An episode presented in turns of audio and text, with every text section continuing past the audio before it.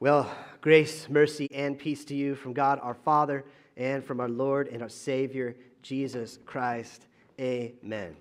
My friends, today is the last day of our sermon series. We're turning the page. Next week, we move into Lent and we turn the page on turning the page. But we got one last turn the page message for our sermon series as we've been journeying essentially through the Gospel of Mark. Uh, we've been in the beginning of the Gospel of Mark for the most part, but today we're going to kind of fast forward and look at Mark chapter 9, the transfiguration of our Lord and Savior Jesus Christ. And we might ask ourselves, what does the transfiguration of Jesus say to us about turning the page? Now, I personally have preached on the transfiguration of Jesus, I don't know how many times, but each time that I preach on it, I sort of see something new. And one thing that kind of struck out to me, especially this year, was the way that I've often heard the story of the Transfiguration portrayed. That sometimes certain emphases in the story, uh, maybe they get pushed to the extreme. And it often goes something like this, right? We just read the story, right? Peter, James, and John, they are kind of the inner three of the 12 disciples. Peter, James, and John, they go up the mountain with Jesus. And Jesus is transfigured before them, right? Super bright, dazzling white, glorious light. Verse 3 says it this way His clothes became dazzling white, whiter than anyone in the world could bleach them. Not only that, but some super important pillars of the Old Testament show up. Verse 4 There appeared before them Elijah and Moses who were talking with Jesus. Now, I don't know about you, but I've always wondered what in the world are they talking about? And I guess we'll find out one day in eternal glory. But then one of the disciples speaks. Verse 5 Peter said to Jesus, Rabbi, it is good for us to be here. Let us put up three shelters one for you, one for Moses, and one for Elijah. Now, it's at this point that the Transfiguration sermon often glances judgingly, maybe disdainfully upon Peter. I'm guilty, I've done it before. You know, it goes something like this There's Peter. Once again, Peter is just getting Jesus wrong. Peter's speaking before he's thinking. And then we sort of criticize Peter for wanting to pause, for wanting to hold on to this mountaintop, glorious, spiritual, awesome experience. And then from there, we might point out, we make the move and say that, well, we can learn from Peter's supposedly foolish suggestion that discipleship isn't about basking in the glory of the mountaintop experiences, but real discipleship, true discipleship, gritty discipleship is all about getting back down in the mountain, getting into the valley, getting into the messy reality of life. And we could probably spend a whole lot of time on what we actually think it looks like going down in the valley, what that should look like, and probably how we fall short in so many ways. And then, if we continue in that vein, we often will take the next step from Peter's foolish thinking, and then we focus on the transfiguration sermon. We focus not on Jesus, but on Peter how we're like Peter and how often we'll speak before we think, or how we might say we're going to do something for God, but then we don't have the courage to do it. I will never deny you, Jesus. And then the rooster crows. So we often preach the text in this way. We make this connection with Peter that we, like Peter, often are foolish, imperfect followers who fail as often as we succeed, and yet Jesus builds the church upon Peter upon us. That's how we often look at this text. We'll look at this text and we'll say, You got to get off the mountain. You got to get back in the valley. You got to get in the game. You got to get in the messy reality. And all along with that, look at Peter. You're just like him. Now, those interpretations aren't necessarily wrong, but sometimes they're pushed as the only way, or sometimes they're pushed to an extreme that maybe is not the best for us, especially right now. You see, when you push it to the extreme, it almost starts to seem like the mountain is bad, the valley is good. But I don't know if that resonates with the big picture of God's great work in the world. We can even start to think that the transfiguration is really about Peter. Peter thinking and his fool headed thinking and his foolhardy thinking. We start to focus just on Peter, but does that match the text? Is it really about Peter? You see, sometimes when we look at the Bible, we get into this either or mentality. It's either this or it's that. It can't be yes and no because, well, that doesn't make sense. It can't be positive and negative. Well, that's illogical. It can't be up and down. That's contradictory. But if we pause on that sort of thinking and maybe transfigure our understanding of the transfiguration, perhaps the idea of paradox can come into the play. In fact, I recently took something called the Harrison Assessment, which kind of assesses these paradoxes in your life. And this is what they said they said, a paradox is two ideas, and I would add realities, that may appear contradictory but are in fact both true. For example, the phrase, sometimes less is more, seems contradictory, but most people have experienced that fewer words can sometimes communicate more effectively. I'll take note of that for next week's sermon. Sorry about that. But if we put it on the also on the lower plane, on the Pastor Mike plane, it's kind of like sweet and salty. I remember when I was a, a youth pastor, someone brought a bunch of chocolate covered pretzels to youth night, right? I think we got a picture of them up there for you. This was decades ago, right? Long before that paradox was embraced and commercialized, right? First experience ever had with the sweet and salty. It seemed like they shouldn't go together. But then when we as a youth group, we tried them, we're like, this works. And I remember one kid going in the youth group, going, this is not right, but I can't stop eating them. They're so good. It's like when they came out with salted caramel ice cream. Who put salt in their ice cream? It didn't make sense at first. But when you experienced it, you realize, yeah, this paradox worked. Can I get an amen? Amen. amen. All right. The reality of paradox teaches us that sometimes we got to turn the page from either or thinking to both and thinking, to turn the page from less or more to less is more, to turn the page from sweet or salty to both sweet and salty. Paradox works. Well, I wonder if we could apply that sort of same thinking to the transfiguration. Right? We often get all judgy against Peter when he says in verse 5, Rabbi, it is good for us to be here. Well, the interesting thing about it is that why are we getting all judgy on Peter?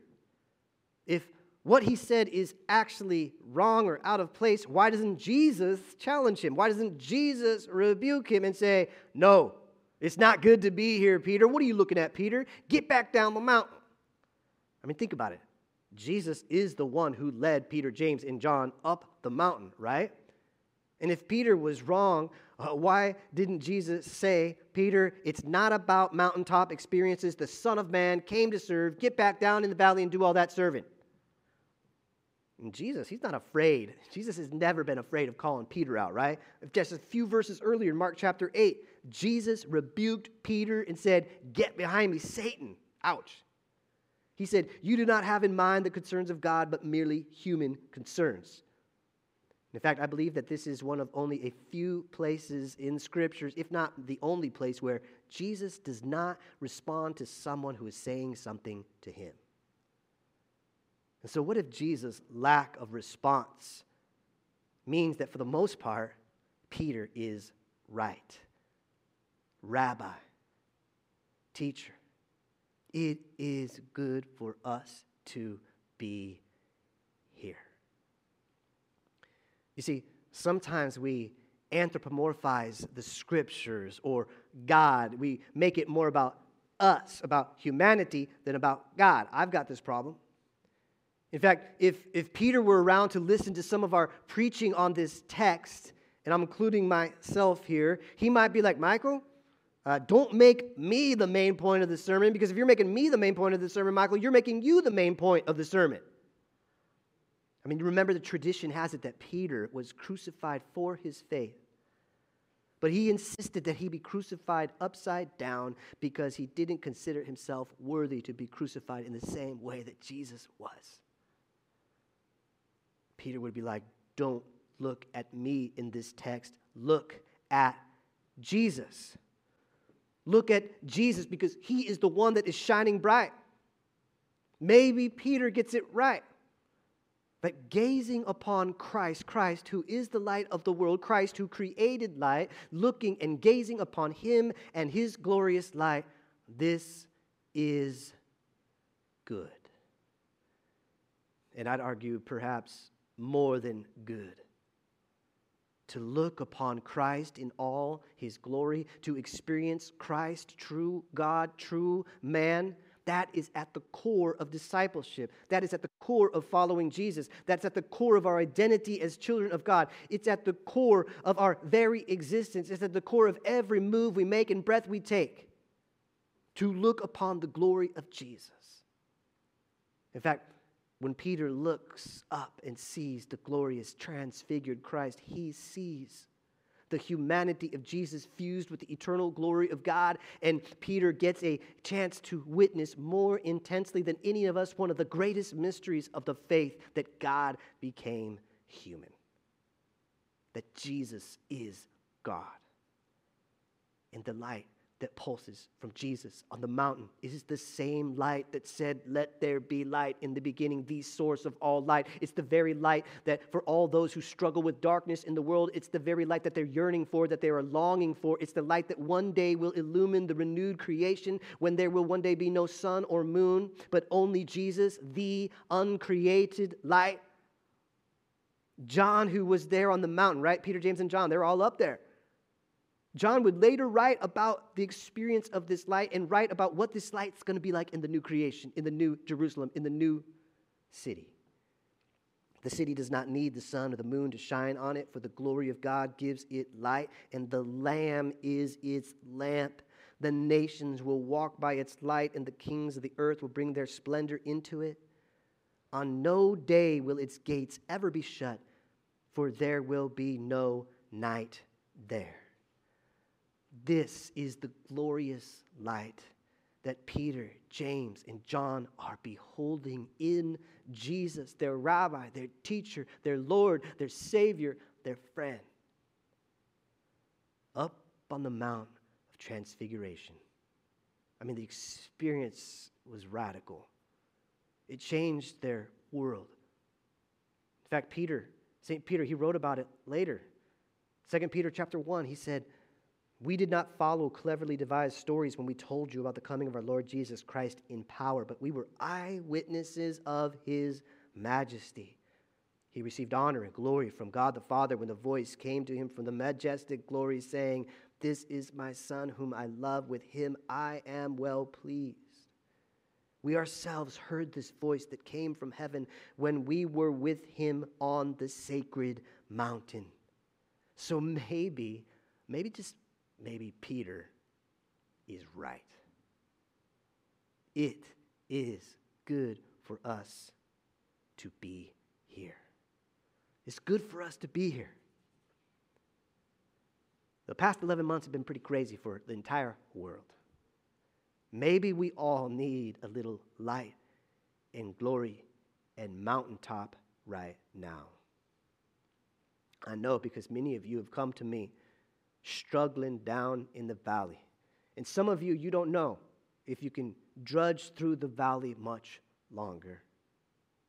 Death, divorce, sickness, depression, family problems, relational problems, financial struggles, the broken darkness of life in the valley. Sometimes the church, unfortunately, Sometimes the church just says, well, you just got to press on and you got to keep going. It's just messy. It's just life in the valley. You can do it. You, you, you, but perhaps the idea of paradox can help us out here right now. Perhaps the lower we go into the valley, the higher up the mountain we need to go. We need to go higher in order to go lower. We need to get high up on the sacred mountain of glory in order to drudge through the low valley of suffering. If we're going to survive and thrive down in the valley, we got to spend time up on the mountain with Jesus and all of his glory and light and divinity and love and strength and compassion and mercy and truth. Just to behold him and be with him. We got to turn the page from either or to both and. It's not the mountain or the valley. It's both and. It's both the mountain and the valley. That's what Jesus did. He came down from the heights of the heavens, higher than any other mountain in the world, and he traveled down to the lowest depths, lower than any valley, to the depths of suffering on the cross. And then he traveled back up to the heights of the right hand of the Father, and then he sent his Spirit back down to us. Jesus is the highest, but he went the lowest for us so that we could be lifted up and experience his glory.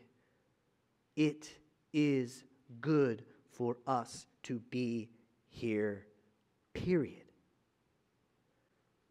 Pause. Let's not get too eager to get down the mountain. It is good for us to be here.